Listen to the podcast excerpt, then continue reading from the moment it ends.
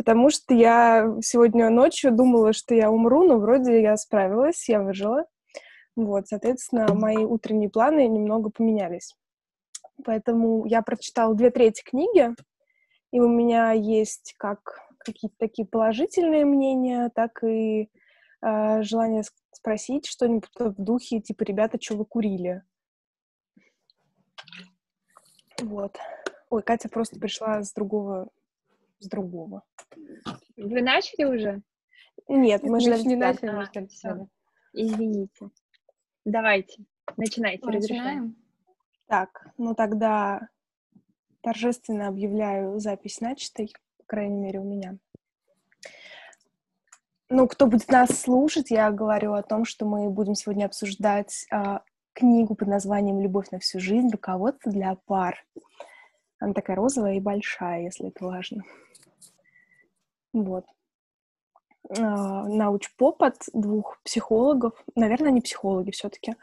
И на обложке пафосно написано, что это фундаментальное вообще руководство, которому уже больше 30 лет, которое выдержало кучу-кучу э, проверок на прочность и вроде как выдержало, но, э, но поговорим, почему я говорю но.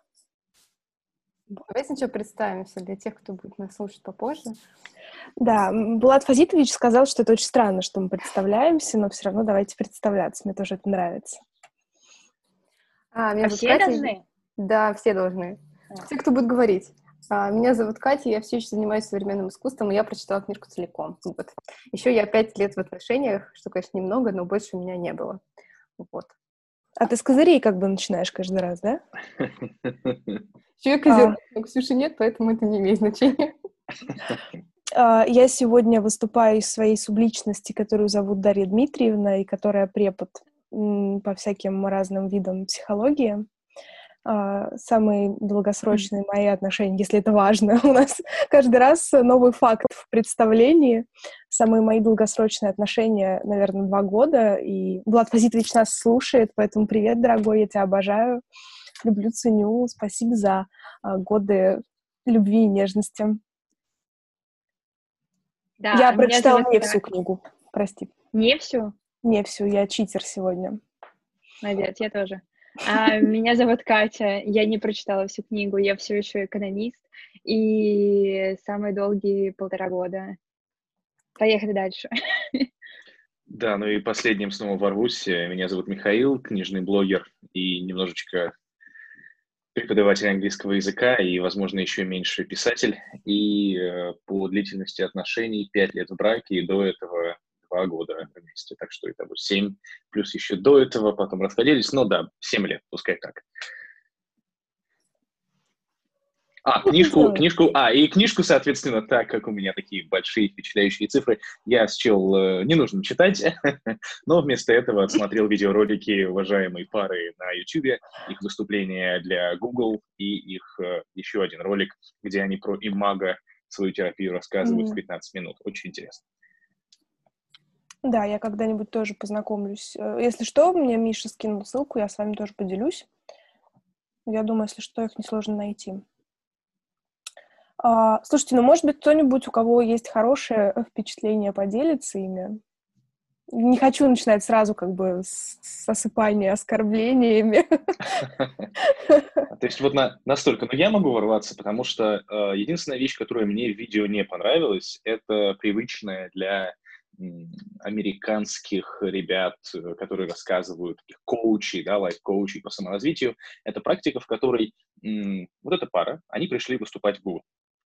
Там собрались их разработчики гугловские. И вот эта пара говорит, ребята, для начала давайте покажем пальцем друг на друга и скажем, ты замечательный. И все такие показывают друг на друга пальцами, такие, ты замечательный, ты замечательный, ты замечательный. Вот когда с Киану Ривзом мем, но это такой небольшой кринж вызывает. И я думаю, на недавнем, относительно недавнем выступлении Тони Робинса, вот много было таких же жестов, ведь столько же кринж. Но это вещь, которая мне не понравилась, хотя я понимаю, зачем они это сделали, потому что э, и она завязана на их фундаментальном принципе о создании safe space. И вот, это, вот этот посыл мне очень понравился, потому что, конечно, в современном мире у нас есть американские кампусы, там, в, которые с 2017 года или даже раньше начали игнорировать любые попытки вести дискуссии, вести реальные дебаты. Я говорю про э, республиканцев и и консерваторов с одной стороны, и либеральных демократов с другой. И как раз-таки в этом контексте я обычно слышал термин safe space. Это некая территория, в которой ты не можешь, ты не то что уважительное отношение к себе услышишь, ты типа вообще никакой критики не можешь воспринять, и она не должна даже озвучиваться, если озвучиваться какими-то, какими-то мягкими полунамеками. А здесь же немножко другое значение safe space — это, это уважение, это полюбовность, и это ну, какая-то структура, которая для каждого диалога выстраивается. И э, касательно да, вот этих фундаментальных инструментов, которые исповедуют и проповедуют э, авторы книги, ну да, я здесь себе выписал, да, какие фундаментальные инструменты авторы книги озвучивают. Во-первых, это отзеркаливание, когда ты э, уточняешь, да, правильно ли я понял, что, да, ты снова и снова уточняешь, правильно ли я понял, что ты нас сейчас представила, Дарья, правильно ли я понял, что два года, правильно ли я понял, что там молодой человек слушает, и, или правильно ли я понял, что Козерог э, у нас один из участников. И это один, а, одна часть, да, вторая часть — это валидация, когда ты подтверждаешь ценность того или иного не знаю, той или иной фразы, того или иного аргумента своего собеседника. Ну и, конечно же, очень важно сочувствие. И без него как бы тоже никуда, полагаю, ты чувствуешь себя так-то. В отдельном видеоролике, который на 15 минут, можете его найти, тоже я поделюсь потом ссылкой, они озвучивают вот так подход имага, который раз, э, там, 2000 с половиной терапевтов уже его исповедуют в 37 странах. Посыл очень простой. С одной стороны, у нас есть э, наследие из детства, когда мы недо, либо недополучали э, любви и заботы со стороны родителей, либо переполучали, в том смысле, что они были излишне, не знаю, излишне навязывали свои интересы и ценности, и излишне лезли там, в нашу жизнь и указывали именно в точности, в деталях, что делать. И у всех людей такая проблема есть. И их подход, и мага, как они его, по крайней мере, рекламируют, он позволяет, в, создавая safe space между двумя людьми, э, создать такие отношения, в которых ты внимательно выслушиваешь другого человека, не монологи вы ведете, каждый сам по себе, а вы слушаетесь, вам действительно интересно, что говорит другой человек, и по итогу вы лечите те раны, которые тянутся еще с самого детства. Ну и вот, вот такая повестка, как она была сформулирована в видеороликах, я не знаю, как она в книжке подана, я не знаю, какие инструменты озвучиваются, но с этой повесткой, ну, мне довольно, мне трудно ее как-то отмести, мне трудно сказать, что это не нужно, я считаю, что это нужно, я считаю, что это, ну, такая, может быть, упрощенная модель, но важная и полезная, так что я в большей степени э, за, нежели против тех идей, которые они, по крайней мере, в видеороликах, да, они в книжке озвучили. Вот. Это, вот эта часть, часть, которую, которой готов сейчас поделиться. Ну, собственно, ты хорошо пересказала вообще книжку, ее можно уже не читать. Прям очень подробно, но все, в принципе, можем расходиться. Вот. Вот. Э, я, наверное, сегодня буду какими-то личными своими впечатлениями и переживаниями делиться. И я прям буквально за сегодня полностью переосмыслила свое отношение к книжке.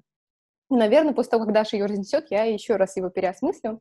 А, первое мое впечатление было таково, что она мне не поможет, потому что я не нахожусь в конфликте, соответственно, мне нечего решать, мне нечего, ну, наши отношения хороши, и нам не надо ничего исправлять, нам не надо над ними как-то особенно работать.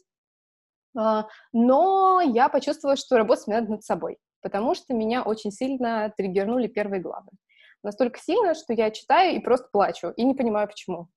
И вот я сегодня, буду нервно смеяться, потому что э, как-то я себя довольно уязвимо чувствую после этой книжки, даже вот до сих пор, хотя прошло две недели. А, ну, надо сказать, что я чувствовала, что мне надо о чем-то подумать, но не могла начать об этом думать, но потом это все нахлынуло на меня само, я просто лежала ночью после этих первых глав и плакала, и вспоминала, чувствовала себя совершенно, там, не знаю, пятилетним ребенком, вспоминала какие-то моменты, которые очень сильно во мне до сих пор э, отзываются, откликаются. И как-то, по крайней мере, после этого мы с моим молодым человеком э, начали разговаривать об этом, я это все проговорила. У нас не получилось э, следовать конкретно их технологии, но у нас просто получился такой очень откровенный, очень такой э, безопасный, понимающий разговор, и мне стало легче, дальше я как-то уже спокойно ее дочитала, но больше как-то и триггерных моментов не встречала. И вот буквально сегодня мы опять начали о чем-то говорить личном, и я подумала, что, хм, а может быть, нам все-таки пройти эти упражнения, потому что, да, проблем у нас никакой нет, но есть потенциал, если вот верить в то, что, а, как они говорят, э, изменяясь э, под партнера, чтобы удовлетворить те потребности, которые он недополучил в детстве, ты, э, во-первых, удовлетворишь его потребности, а во-вторых, эм, как-то возродишь свою утраченную часть своей личности, и тебе тоже станет лучше, ты тоже с помощью этого как-то излечишься. А, эта идея показалась нам интересной, мы даже решили немножко над этим поработать. Мы еще, естественно, не начали, поэтому, может быть, не начнем. А, но я вдруг сразу поняла, что, ой, нет, книжка вообще всем полезная. Вот. Поэтому я бы, конечно, предостерегала насчет э, этих вот триггерных зон, и это дело не в том, что я испытала какое-то там очень сильное, не знаю, насилие или какую-то страшную ситуацию в детстве. Э, в целом нет, это довольно смешные вещи по меркам взрослого человека, но очень серьезные по меркам там, пятилетнего, трехлетнего ребенка, которые я прям четко увидела, как они влияют на мои реакции сейчас. Ну, это, кстати, то, о чем авторы пишут, что нам кажется, что травмирующими являются такие вещи, как, например, там насилие физическое, сексуальное, моральное, еще какое-то, что, э, мол, по мнению некоторых людей, только это может оставлять какой-то реальный ну, шрам такой, да, на душе. Но на самом деле для ребенка порой даже более влияющими на его личность оказываются какие-то моменты, которые взрослому кажутся несущественными. Ну да, да, да. Вот. И последнее, наверное, что я хотела сказать, прежде чем мы как начнем это обсуждать и выскажутся остальные желающие, сам имаго-диалог, а, ну, как бы начинать его вести просто так с бухты-барахты не получается, потому что ты чувствуешь себя немного дураком, и тебе кажется, что, ну, вам нужно заранее договориться, что вы сейчас играете в такую игру, потому что, когда вы слушаете друг друга, вот эти вот постоянные вопросы, я правильно тебя понял, я правильно тебя понял, они без вот этой вот подготовки жутко раздражают, и тебя самого, потому что ты чувствуешь себя таким, как бы, ну, не знаю, в очень некомфортной ситуации, и это раздражает другого, и это связано еще с тем, что от нас э, все время ждут, что мы выскажем какое-то свое мнение. Это вот ситуация, когда вы ведете два монолога одновременно, и вы стараетесь этим как-то помочь друг другу. Да, я тоже через такое проходил. Хотя на самом деле понимаете, что это самого человека не делает ему лучше и не дает ему ощущения, что вы его понимаете. А, и я вспомнила в связи с этим момент, когда вот как раз про то, что слушать и слышать, несколько лет назад в Музее современного искусства был перформанс на закрытии выставки. Он, я не помню, как он назывался, но суть его была в том, что три художницы по очереди рассказывали э, какой-то момент из своей жизни, какой-то, что, что их волнует. Кто-то рассказывал, что вот мне недавно исполнилось 30 лет, я чувствую то-то, то-то, я думаю о том-то, том-то. Это все были очень разные вещи, о работе, о семье, о каких-то личных вещах. А после этого их короткий рассказ на несколько минут прерывался перебивкой, в которой зрителям э, задавался вопрос, что ты услышал? И любой желающий мог э, высказаться.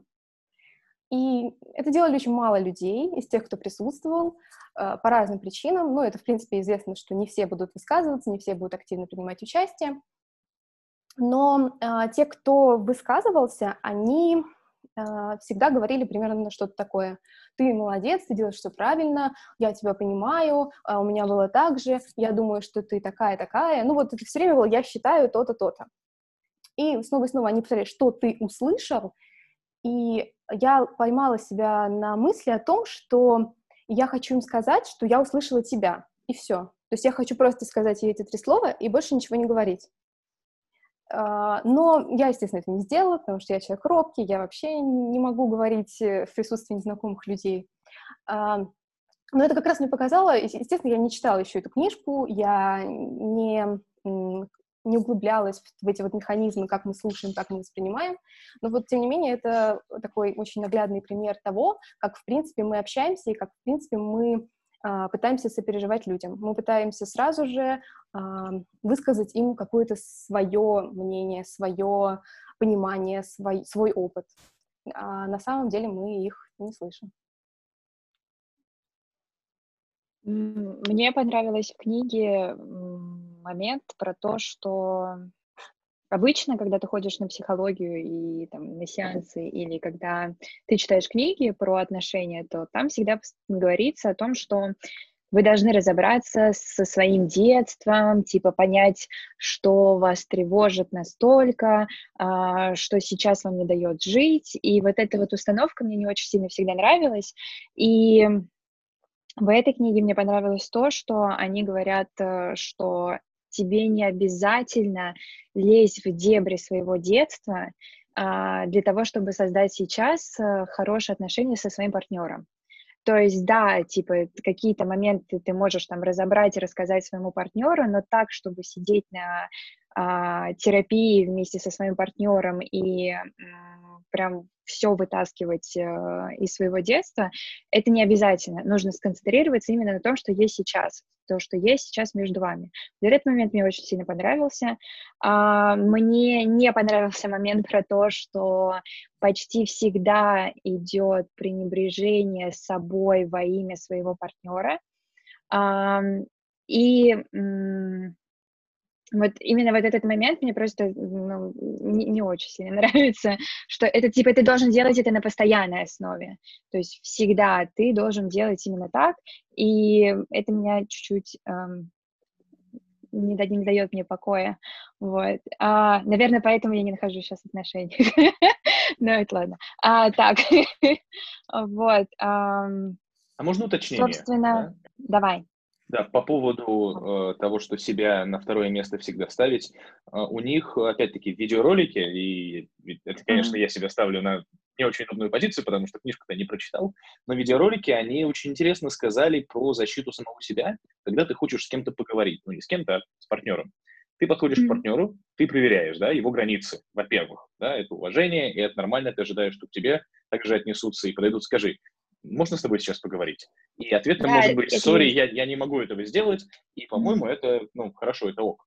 Но дальше они сказали еще интереснее, они сказали, хорошо, а когда тогда тебе было бы удобно поговорить? Ну, типа завтра в 10. И в лекции своей они сказали, что если мой партнер сказал, что на мою просьбу поговорить о чем-то важном, да, завтра в 10, я не буду подходить завтра в 10 и как собачка выпрашивать, пожалуйста, поговори со мной, ну ты же пообещал. Я ожидаю, что он взрослый человек, и он понимает мои потребности, и он ко мне завтра в 10 придет и поговорит.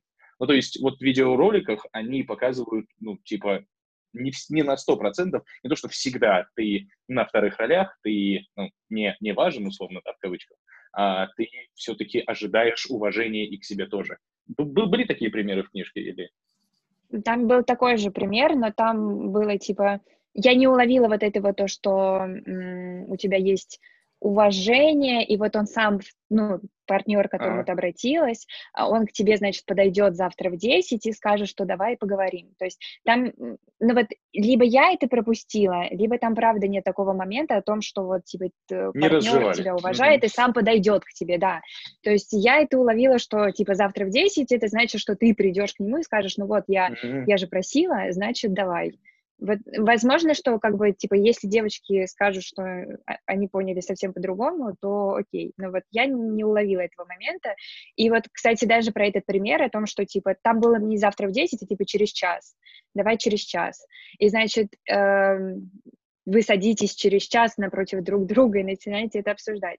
Э, есть Э, вот этот некий, некий абсурд в этой книге для меня — это когда вы садитесь напротив друг друга и начинаете говорить о том, что я правильно ли поняла, что ты, ты имел в виду вот это, я правильно. С одной стороны, это очень крутая тема, это очень классная тема, но с другой стороны, это такая огромная работа над собой, чтобы не вспылить в тот момент, когда у тебя подгорает внутри. Это просто огромная-огромная работа над собой, потому что потому что обычно подгорает, а когда тебе надо еще, я правильно тебя поняла, типа вот так, так и так, но, наверное, это работает. Я не пробовала, а, наверное, надо попробовать, чтобы понять это все. Вот, как бы основное. Это вот, вот мне, это. Мне еще кажется, что, может быть, не стоит это так буквально воспринимать, потому что действительно сложно сделать, но если вы как-то обговариваете правила игры, то, возможно, ну, для вас будет некомфортен этот вариант, mm-hmm. но вы как-то договоритесь, что вы слушаете друг друга по очереди, и, ну, вот это, мне кажется, полезно, просто немножко в другой форме, ну, как бы адаптирование да, да, да. вас как под личности.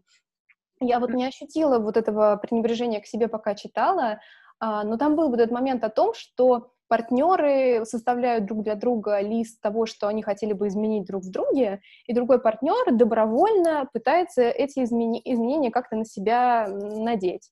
И когда я читала, у меня тоже это вызывало какие-то внутренние протесты, потому что, ну, в общем, по-моему, там об этом и писалось тоже, что э, мы очень боимся, что вот эту нашу целостность нашей личности в отношениях будут как-то менять под себя, и мы очень, э, э, мы стараемся себя от этого ограждать.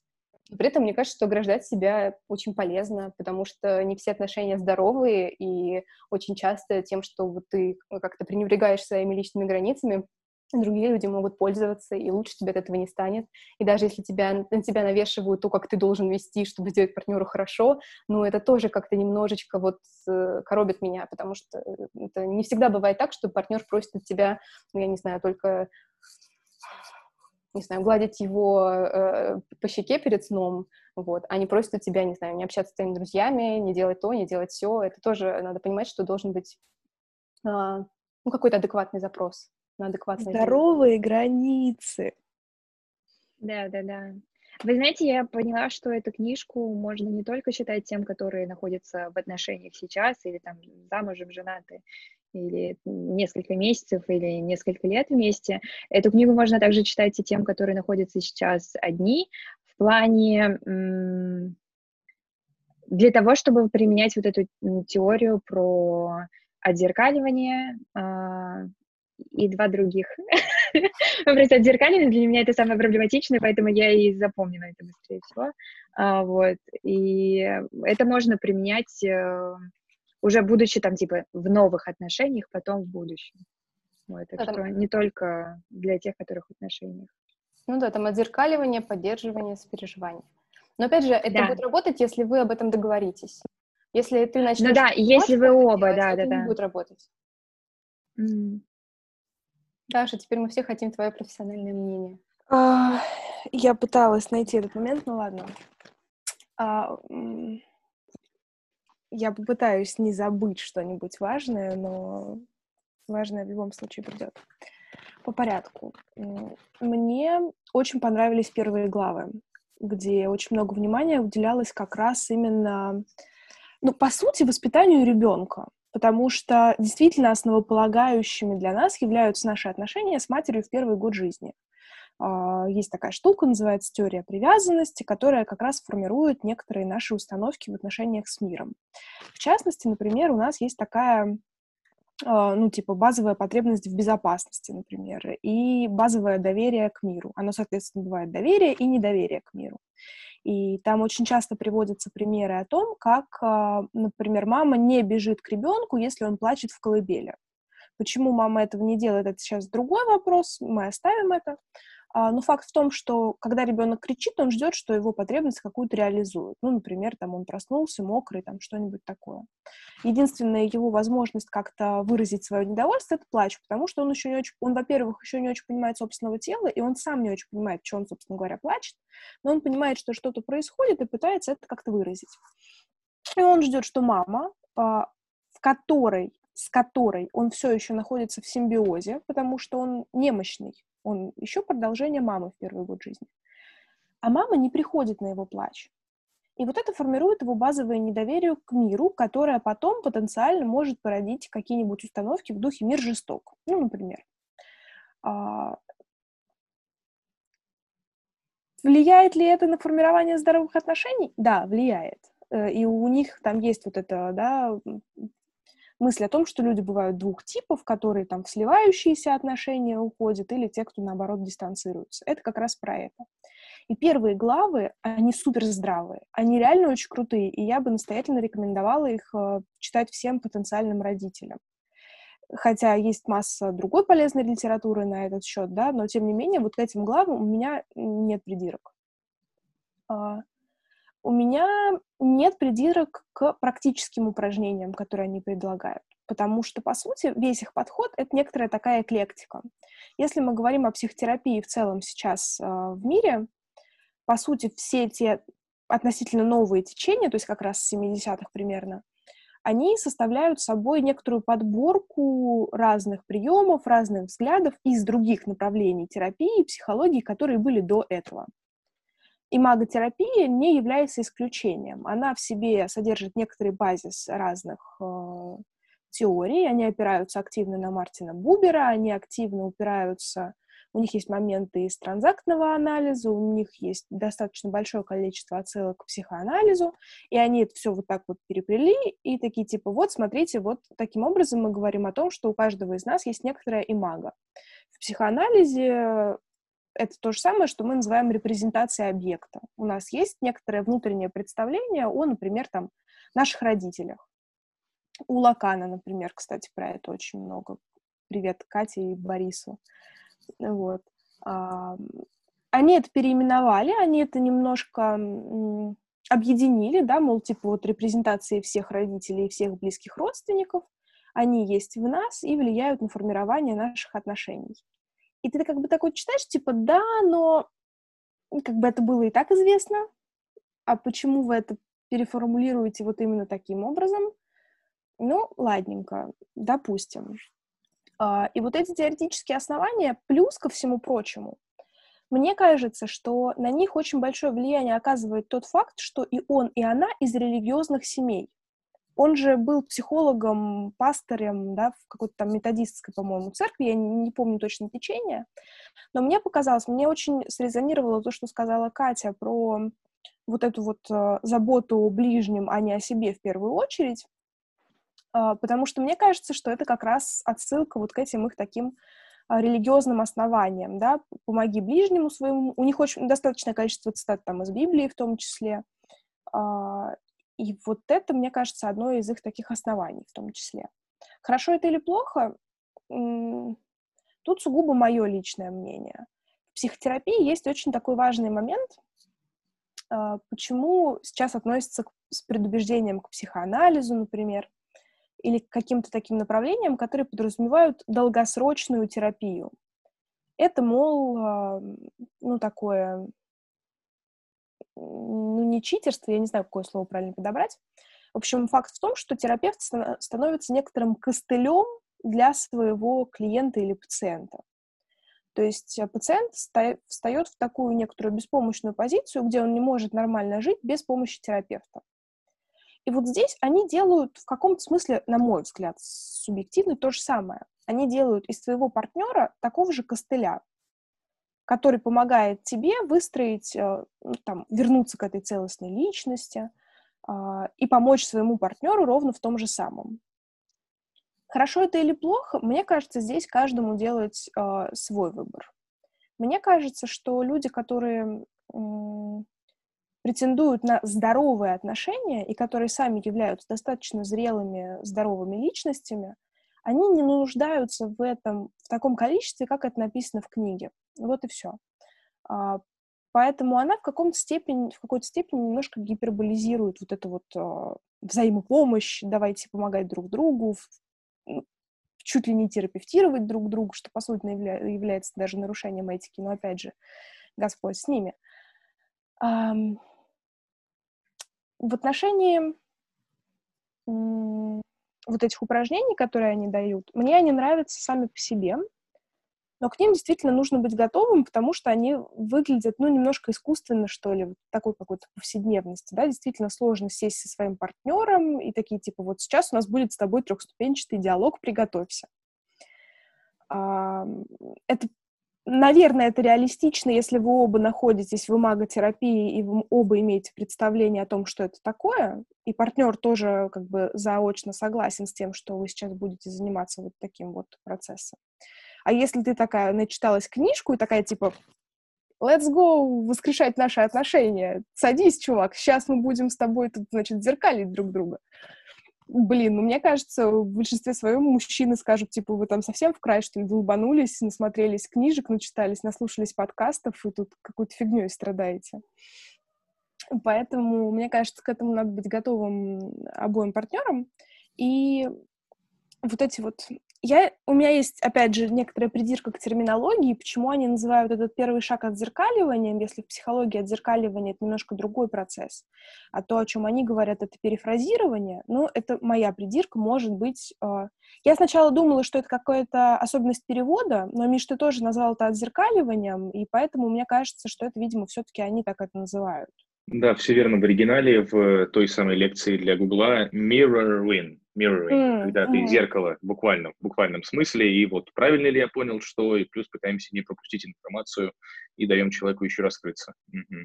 А ты, наверное, имеешь в виду в психологии отзеркаливания, когда мы повторяем жесты, да, чаще всего на физическом уровне это имеется в виду. Пытаясь, ну да, тоже интересная тема. Угу. Вот это именно в психологии, в психотерапии, вот это мы это сокращенно называем пляп, правильно ли я понимаю? И когда психологи пишут транскрибы, они, чтобы сокращать этот, эту фразу, они пишут аббревиатуру пляп. И поэтому у нас э, пляп, пляп а, это перефразирование. А, вот просто, например, второй пункт ты назвал валидацией, по-моему, и вот как раз валидация — это более верный термин, чем тот, что представляют ребята в переводе. Mm-hmm. Но, ну, опять у них validation, соответственно, да.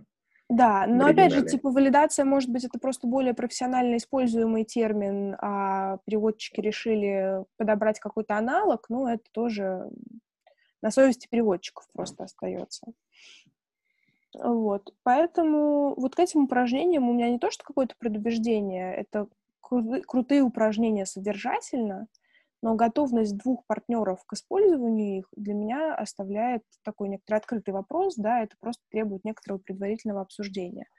А, и, кстати, вот эта некоторая фрустрация от постоянного «правильно ли я понимаю, что?», а, очень часто клиенты ну, в частности, в России есть такой понимающий подход, и вот эти пляпы, они супер актуальны именно для него. И когда молодые терапевты там начинают свой профессиональный путь, у них появляются клиенты, а, они этим злоупотребляют, и это выглядит немножко неестественно, когда такой чувак сидит, правильно ли я понимаю, что это, через каждые две фразы. Это супер фрустрирует клиентов, потому что он такой, типа, ну да, вы меня правильно понимаете, но зачем каждый раз об этом уточнять? Это такая тоже забавная штука. Мне кажется, что если следовать прям инструкции, то это тоже может как-то ну, фрустрировать просто партнера. Если тем более что характерно, не знает э, терапии. Угу. Что характерно в айтишной среде, в проект-менеджерской, это одна из первых вещей, э, которые меня учили маститые ребята, да, более опытные, и они э, инструктировали меня, да, они говорили, что, Миш, когда будешь на каких-то совещаниях, на обсуждении того или иного проекта, обязательно с разработчиками, с заказчиками проговаривай 15 тысяч раз, потому что тебе потом отвечать за это головой, как ты воспринял их требования, как ты воспринял их посыл. Правильно ли я понимаю, что вот этот и этот блок мы успеем за три недели? За пять рабочих дней, вот, т -т -т -т и снова, и снова. Но это немножко другая сфера, но я, у меня прям очень хорошо отложилось в голове, как э, более опытные товарищи, когда я только в ту сферу пришел, они меня прям учили, Миша, не забудь, не забудь эту фразу, она полезна. Ну, мне кажется, это вообще супер применимо для любых сфер жизни, тем более какой-то такой э, сфере услуг, да, когда ты там какие-то пишешь проекты на заказ, еще что-то. Да и в личной сфере реальное уточнение, что именно подразумевает человек под той или иной фразой, оно иногда оказывается э, ну, абсолютно не тем, что ты первоначально подумал. И поэтому сама идея вот этих уточнений, она мне видится очень крутой. Ну, вот как бы, да, другой вопрос, в каком формате это происходит.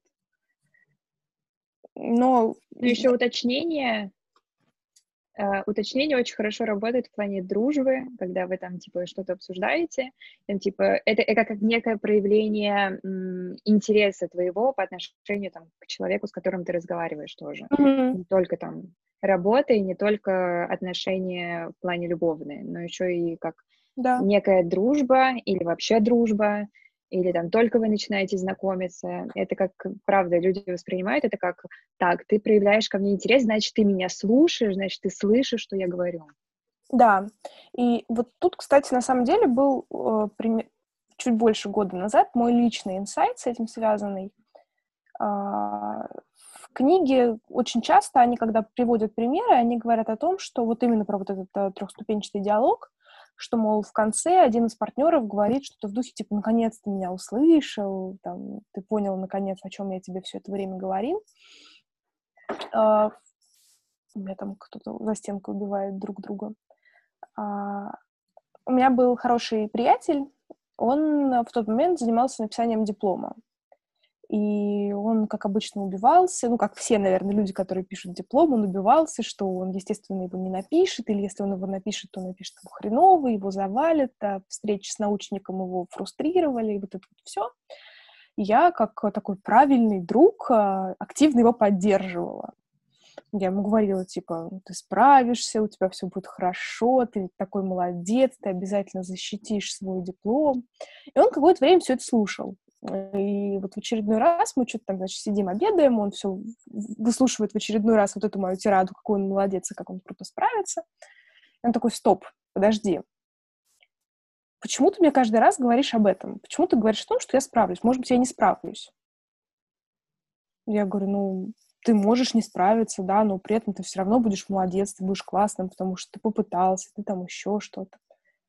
Так, ну, ты понимаешь, что вот сейчас ты на меня навешиваешь ожидания, что я справлюсь с этим дипломом, что все будет круто, я буду жить с этими ожиданиями, и если я их не реализую, если я их завалю, то я буду считать, что я, во-первых, не такой э, крутой, каким меня считают, а во-вторых, типа, я вообще-то как бы тебя этим разочарую.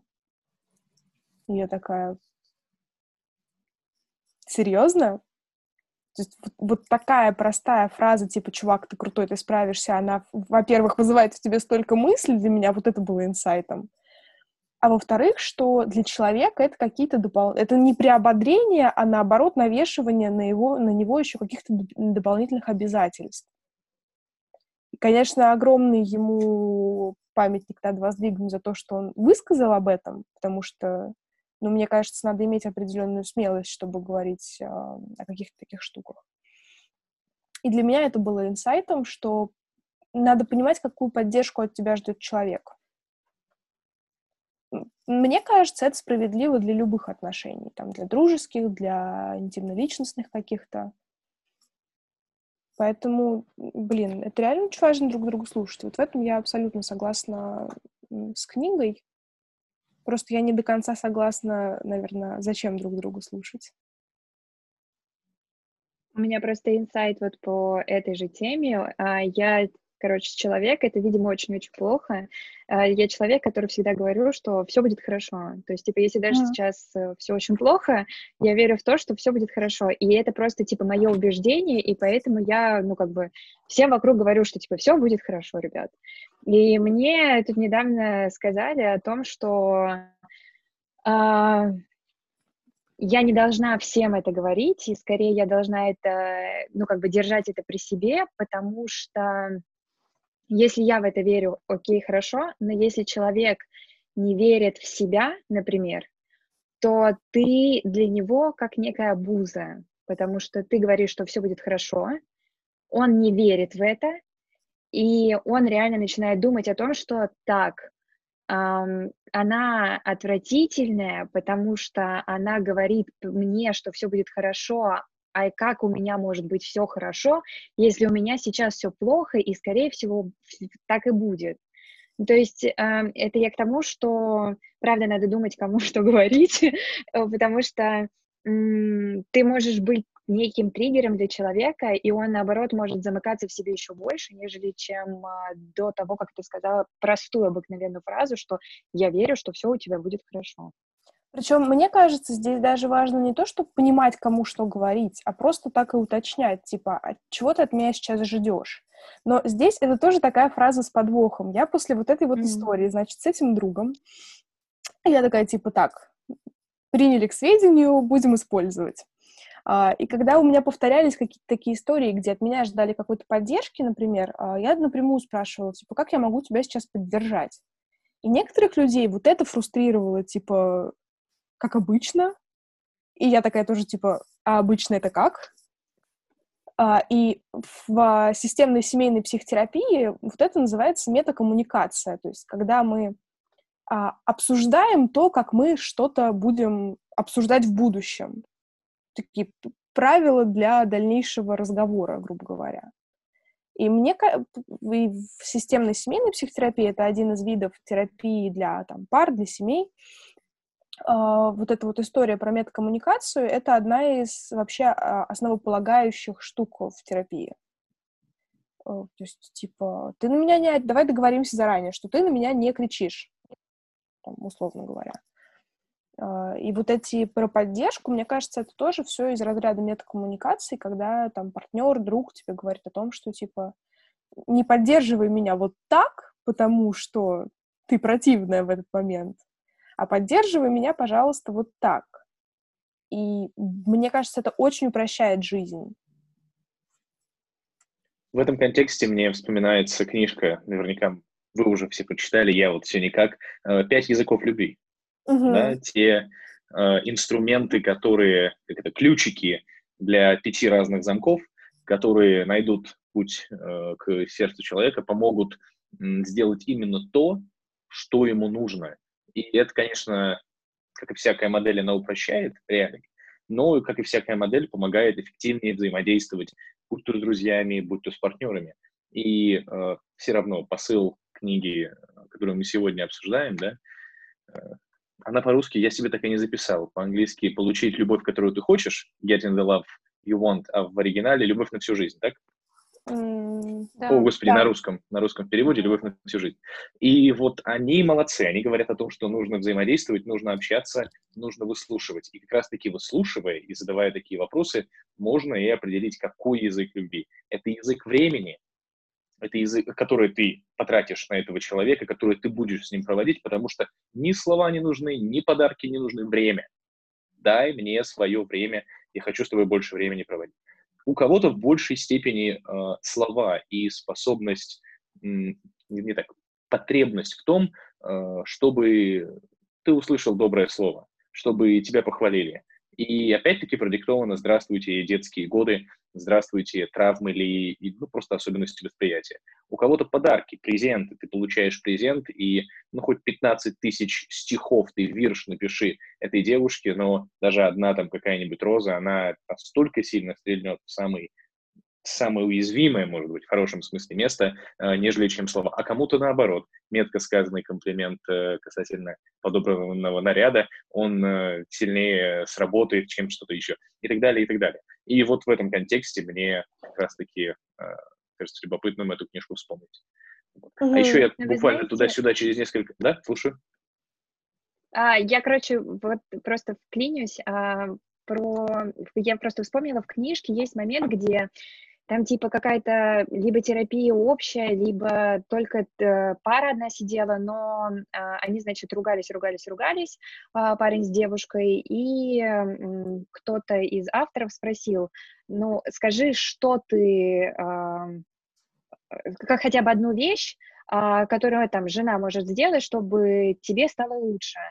И муж а, ответил шикарной фразой, я вот нашла, мы 25 лет женаты, и если она до сих пор не знает, чего я хочу, значит, она не обращала на меня внимания. То есть это означает, что мужчина просто сам не понимает, чего он хочет, mm-hmm. но постоянно придирается к своей жене. Эм, просто если в отношениях кто-то не понимает, чего он хочет вообще от отношений, от себя, от, там, от партнера, то э, никакая терапия не поможет, потому что ну, ты, ты, э, либо тогда надо вскрывать э, его полностью, там, человека, чтобы э, он что-то захотел именно конкретное. То есть, когда конкретного чего-то не хочет, то это значит, типа, искать в стоге сена иголку. Ну, так.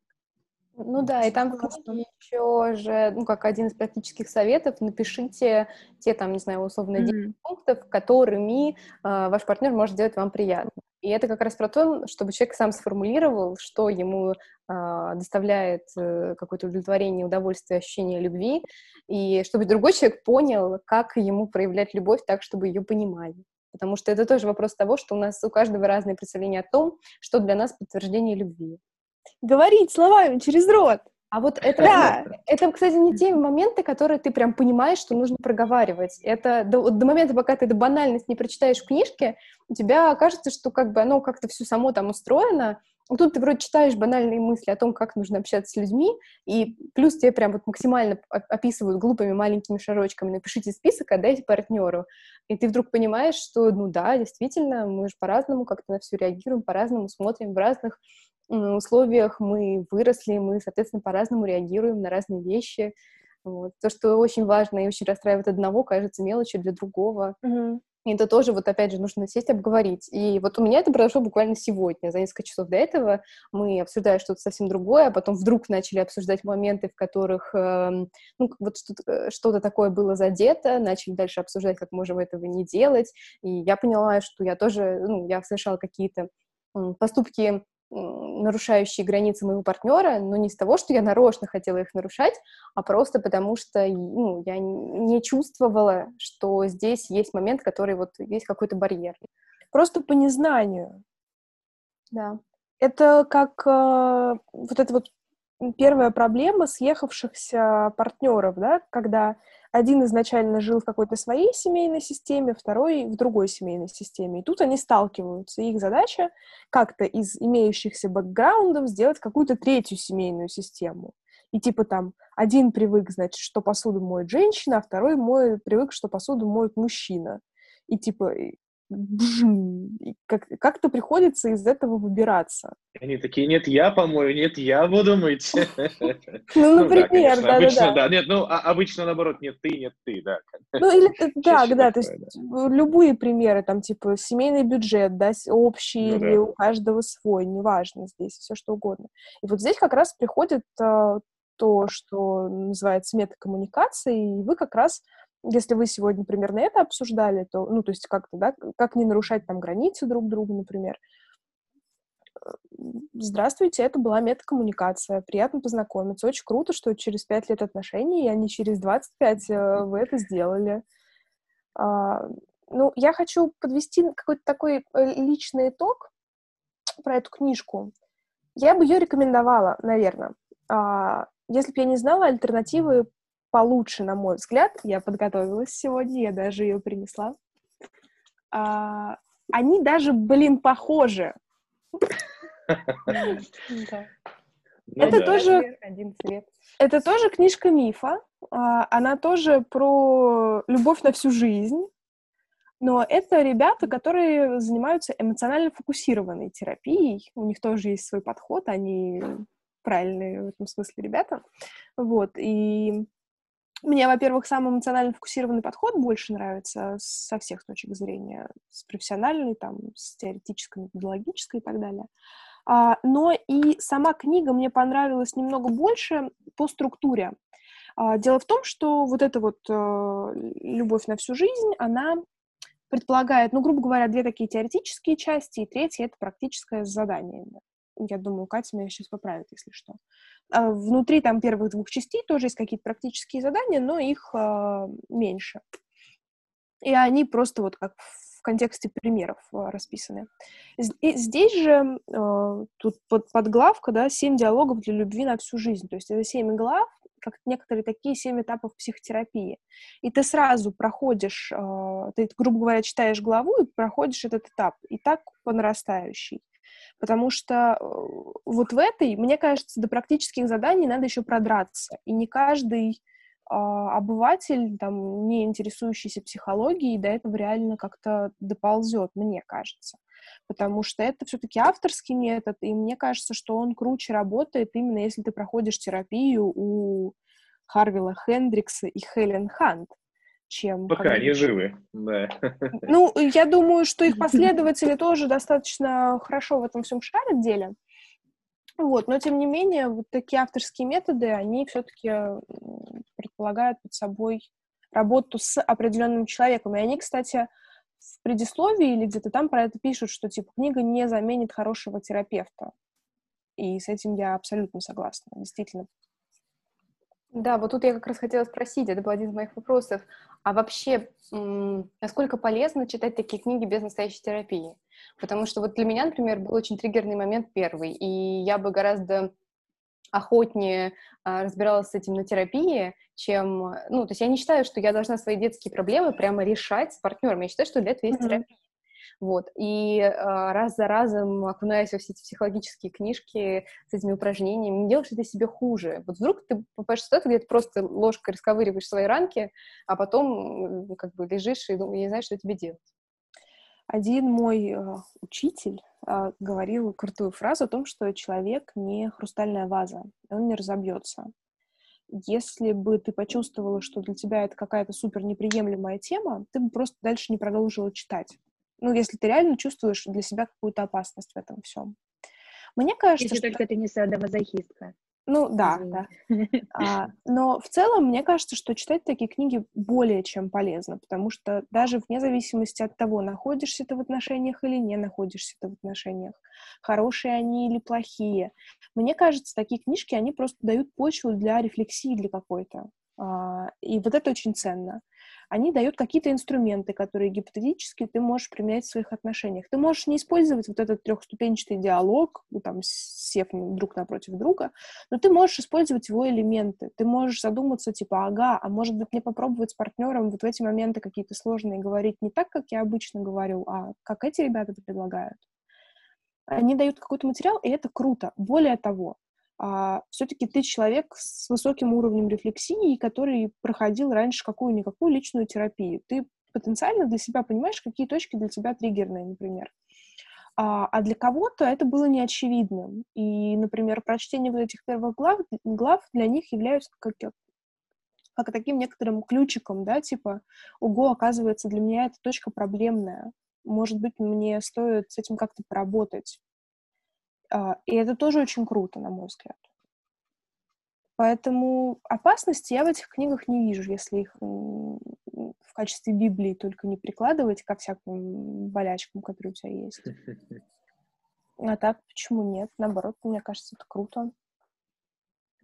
Так, ну все, вынужден вас здесь на этом позитивном моменте покинуть, надо бежать, работать, вот, но очень, очень ценная для меня была книга, мне еще очень понравились описания как раз-таки мы много раз использовали слово «триггер», последние 10 минут и за час целиком, и то, как описывает, да, то, что миндалевидное тело э, в голове триггерится, как надпочечники начинают вырабатывать кортизол, и как э, все это происходит из-за резкого взгляда, я не знаю, описывают они gaze и glare, какие-то два такие термина были, разные типы взглядов от другого человека. Один такой э, с расширенными или, наоборот, суженные, суженные зрачки и какая-то потенциальная агрессия, а другой взгляд, он более открытый, более спокойный, более располагающий к диалогу. Это все в видеоролике тоже есть. И вот их объяснение о том, как это работает и что нужно уметь это ну, обойти, создать тот самый safe space и работать уже с человеком в контексте чего-то позитивного, хорошего, откровенного и доброго. Но вот этот посыл мне прям очень-очень понравился, так что спасибо, что подтолкнули. Если не книжку прочитать, так хотя бы посмотреть пару видеороликов от этих ребят. Вот, все, вам большое спасибо, я побежал и жду следующий. Пока. Я вот уже услышал краем уха, какой будет title. Все, спасибо большое, доброго, доброго вечера. Пока, спасибо, пока. Миш, давай, удачи. Спасибо, пока. Ну, раз а, мы остались троем. Можно говорить? Ну, сейчас. А, а, нет, ну подождите, я думаю, мы еще не закончили, потому что... Не-не-не. Миша ушел, а еще одна моя претензия осталась. Я про нее забыла, и если бы Миша, я бы забыла про нее напрочь. Я не нейропсихолог, надо понимать, а, но при этом у меня есть большой вопрос к их представлениях о головном мозге. Они говорят про древний мозг и там про вторую его часть. Mm-hmm. Там три части их. А, они описывают три, Кать?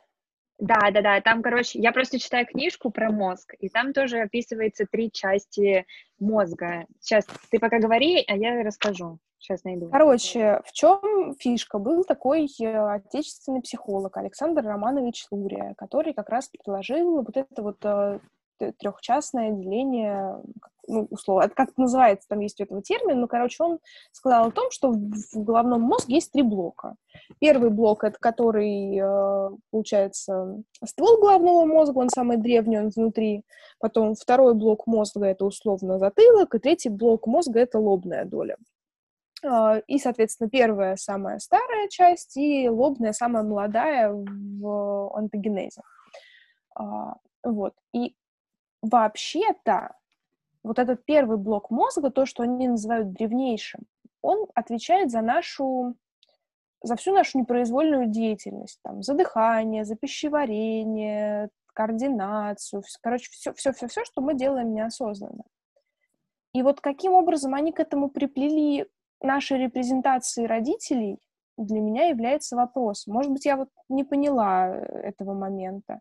Или, может быть, я просто не в курсе, потому что это все-таки особая какая-то ну, да, профилизация, и, может быть, в этом действительно что-то такое есть.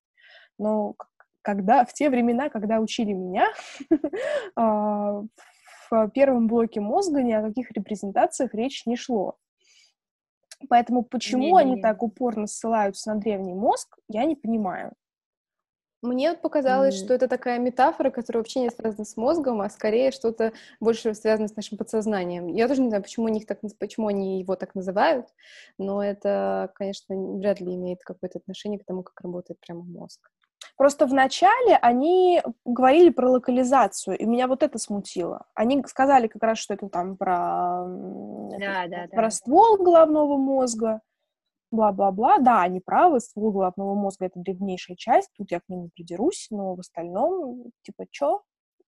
Кто, кого не, не понял не, в этом моменте? А, у них что-то не то, потому что, ну, типа, я сейчас читаю про мозг, и там вот как раз сказано, что, типа, древний мозг — это рептильный мозг, который mm-hmm. отвечает там за фундамент, э, фундаментальные функции организма. Это, типа, ходить, дышать, прыгать, бегать и, и так далее, сердцебиение, и там, ну, да, вот да, такое, да. то, что, типа, у всех есть живых организмов.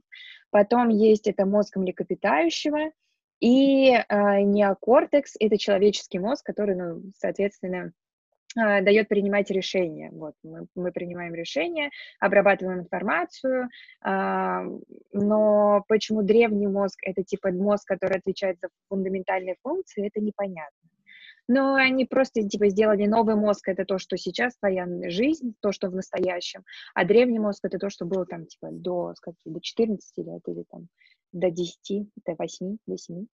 Ну, короче, вот это какая-то очень странная такая история. У меня вызывает она некоторые Да, они чуть-чуть налажали. Ну, повторюсь, может быть, там, не знаю, может быть, у них есть какая-то своя, э, просто они используют какую-то как это правильно назвать, так, типологию какую-то свою, да, как я просто ссылку, кстати, на это не увидела, поэтому у меня это вызвало mm-hmm. особенный трепет в душе. Вот, но ладно, Господь с ними. С их э, методологическими э, обоснованиями у меня как-то вообще не срослось, поэтому Господь с ними, ладно.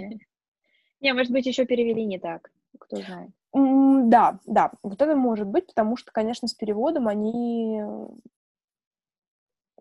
некоторые термины, они странно переводят, это правда. Ну, видишь то, что говорил Миша. Я, а, то, что он говорил, вроде бы все сходилось с тем, что видео было и то, что было в книге также. Ну вот только они второй пункт там не валидация назвали, а как-то по-другому, но тоже они смыслово подобрали да. что-то достаточно близкое, тем не менее. Mm. Так что вот в ту вторую книжку, которая «Обними меня крепче», я рекомендую с большим энтузиазмом. Она мне mm. больше нравится. И она как-то... Не я, знаю, кстати, мне... ее... Прости, пожалуйста, сейчас... Я ее купила. Так, давай говори.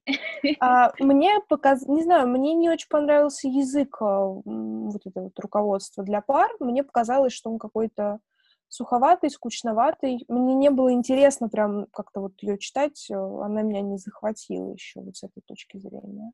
Ну да, она мне показалась, как будто она написана для, не знаю, 50-летних, 40-летних пар, которые уже отчаялись, у них последний шанс, и вот, ну, как бы, мне показалось, что это какой-то вот э, посыл им. им... А мне кажется, это их целевая аудитория просто. Да, поэтому у меня первое впечатление было о том, что эта книжка мне пока не поможет, вот прямо по назначению, что я могу, да, из нее почерпнуть какие-то полезные кусочки, но она мне не поможет, мне не нужна, мне не нужно ей следовать. Но я подумала, что, может быть, последовать, сейчас я опять думаю, что, не знаю, каким-то кусочком, наверное, да. Они, кстати, в какой-то момент написали здравую мысль, это был конец главы какой-то или подглавки, что-то типа надо начинать с изменений самого себя. И мне кажется, это очень здравая мысль, да, как на всех этих мемах, типа там, а ты точно прошел личную терапию? А, вот как-то вот это, мне кажется, очень важным посылом, что действительно не, не надо всех, э, все проблемы вешать на своего партнера. Иногда стоит посмотреть. Ну, это, вот это, кстати, мне кажется, больше, наверное, моя какая-то рефлексия по прочитанному, чем мысль авторов, что посмотри сначала на себя как-то, а потом уже гони на своего партнера. Да, мне тоже показалось, Знаете, что... какая у меня ну, можно я сейчас быстро договорю, пока это очень тему? О том, что да, это действительно так, потому что э, в книге у тебя ощущение, что, ну, реально нет никаких путей, что этот человек, твой партнер, это вот прям тебе надо за него держаться изо всех сил и там что-то, какие-то махинации предпринимать, но оставаться вместе и лечить друг друга. Вот у меня вот такая, какой-то такой осадок остался. У них, кстати, был про это момент, типа там заключение договора, я не помню терминологически, как они это обозвали, что, мол, мы заключаем пакт, что сначала там в течение 12 недель, значит, там они не расходятся, не разводятся, mm-hmm. а потом они принимают решение о том, что они являются парой на всю жизнь. Я очень люблю эту идею, мне нравится идея там одного брака на всю жизнь, но как бы елки-палки, ребят, иногда лучше похоронить, чем пытаться воскресить. Поэтому не ко всему эта фраза применима не стоит пытаться всегда спасти брак, особенно ради детей, прости господи. Вот, поэтому вот это вот такая очень, это был очень странный момент, но опять же, мне кажется, это из-за их религиозности просто. Да, да. Возможно. Знаете, что меня возмущает в издательстве Иван Иванов и Фербер? То, что они делают книжки розовые, а так как у нас мужчины это все-таки не про этот цвет, а эта книжка полезна не только девочкам, но как и «Обними меня крепче» и «Любовь на всю жизнь», они розовые. И я просто уверена, что процент парней, которые вот mm-hmm. читают именно в книжном переплете, а, очень маленький из-за того, что в том же самом общественном транспорте ехать и читать розовую книжку, ты чё? Особенно «Обними меня крепче». Это прям звучит, как будто да, ты да, да. мелодраму читаешь. Хотя а они... там еще такими большими буквами написано «Обними меня крепче». Хотя мне кажется, что они абсолютно гендерно-нейтральные. Вот там вообще нет ни mm-hmm. одного какого-то намека, что типа это книжка для девочек, для женской половины. Да, да, да. Вот это мне понравилось. Ну, поэтому это очень глупо, что они сделали розовую книжку. Мне просто так нравится этот их розовый цвет, что мне как-то... Да, не, не, ну понятно, да, он такой нежный, но нет, Парни, что, парни, что это не мне не жалко парней, пусть читают в электронном формате. Надо брать белые листочки и им делать суперобложку, чтобы никто она не просвечивала, и они спокойно могли читать, и такие, все, ну, как... никто ничего не, не заподозрит. Да, как раньше же делали обложки такие самодельные, чтобы для тетради, дай для бог, не пропахло. А я еще как-то нашла такую книжку в родительском шкафу, э, завернутую в бумажечку. Открываю, там маркиз де сад. То есть как бы вот все по-разному. А я, как, кстати, когда я первый раз читала Маркиз де Сада, а, я не... Даша зависла и в метро, и... А, все, а, нормально. Зависла? Да. Теперь у меня немножко... Я думала, это я. Так, давайте, развисайте, господа. Кто завис? Блин, у меня нормально. Сейчас я, может быть, тогда Wi-Fi попробую подключить. Ну, я думаю, мы все равно уже близимся к концу, поэтому... Да, я хотела а... задать глупый вопрос напоследок, но если кто-то хочет сказать что-то умное, то, наверное, лучше сейчас сказать.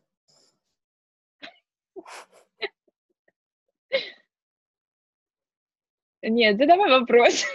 Он был для Даши, она мне как специалист может ответить. Да почему в а, нет, все. Давай вопрос. Все, вот вы развисли. Короче, у меня есть глупый вопрос. Сейчас, сейчас, сейчас, дайте... No. Oh. Нет, Даша, нельзя. Зум сопротивляется. Да, Зум такой, типа, Даша, не надо. Ну, Зум скажу, виднее, что нужно, а что нет. На меня, так смотрят. Все, ладно, давай свой глупый вопрос. Ну, короче, э, он построен на том, что вот в этой, из этой книжки я вынесла следующую мысль. Я сейчас упрощаю, и, возможно, она, в принципе, не очень корректная, вот. Но о том, что вот этот вот у нас э, формируется образ нашего, значит, идеального спутника из детства, и он, как правило, проблемный. И чем более он проблемный, тем сильнее станет к этому человеку. Ну, грубо говоря, что если вот у нас есть какой-то момент, который мы хотим с детства решить, ну, не хотим, у нас в подсознании сидит, то вот мы видим человека, который будет вот нашей максимальной проблемой, нас с ним будет максимально тяжело, мы такие, вот, это он, это моя любовь, я вот, значит, хочу быть с ним. Мой вопрос в следующем. Если ты до того, как встречаешь человека, проходишь личную терапию, раз, разобрал все, значит, свои детские проблемы и вот вышел здоровым, счастливым человеком, значит ли это, что у тебя не будет таких прям сильных крашей? Что у тебя будет спокойное, нормальное отношение, которые спокойно начинаются, спокойно, э, значит, развиваются и, значит, на всю жизнь? Слушайте, э, так, сейчас я попробую быстренько переключиться. Так.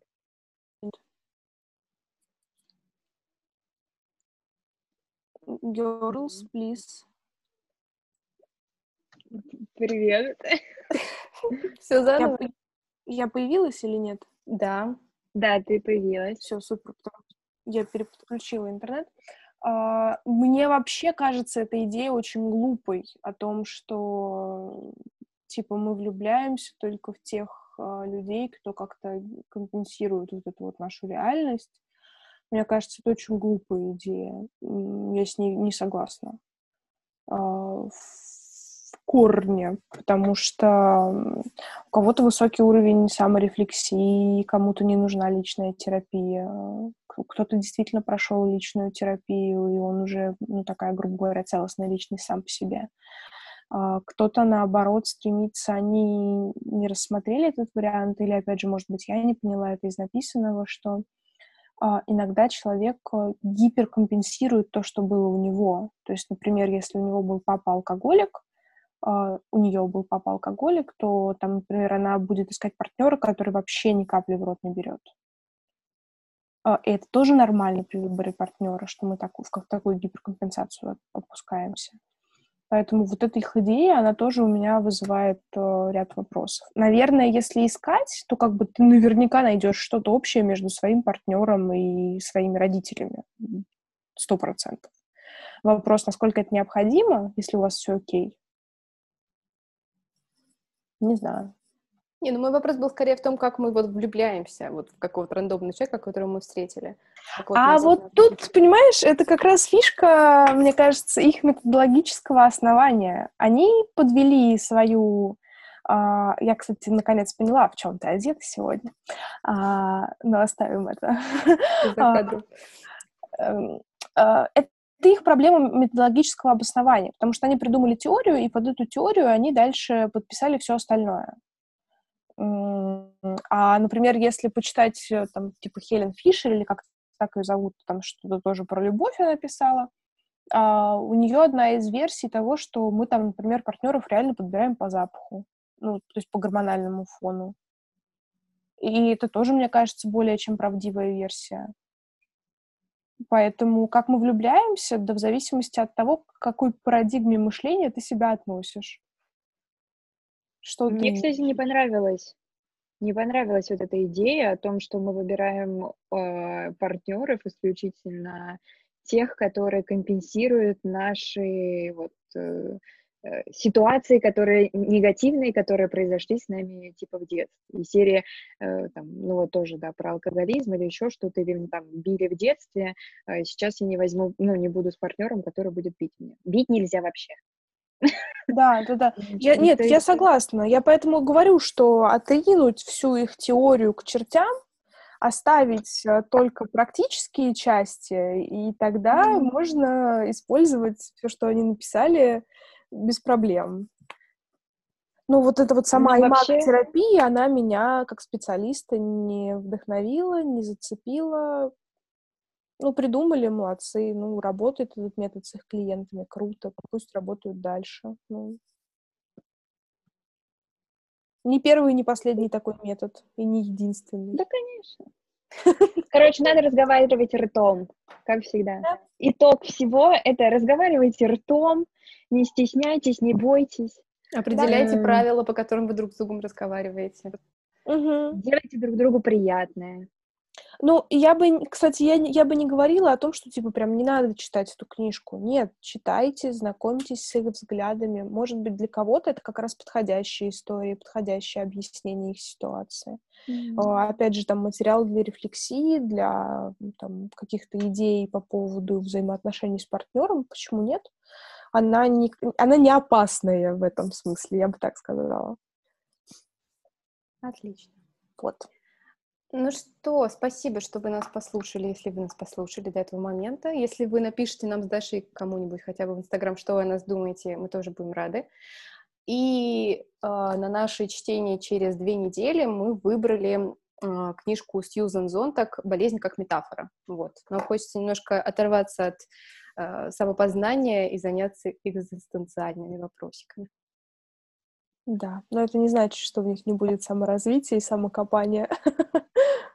Да, это наше все.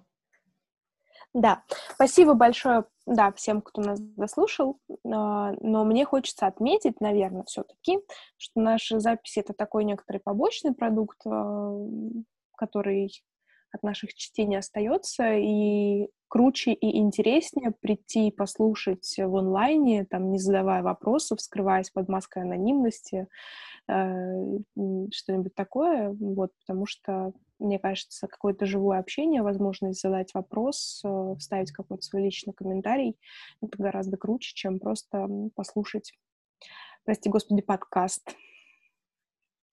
Да, да я, я хоть и третье лицо здесь, но хочу сказать, что э, это очень крутой опыт э, разговаривать, обсуждать, высказывать свою точку зрения.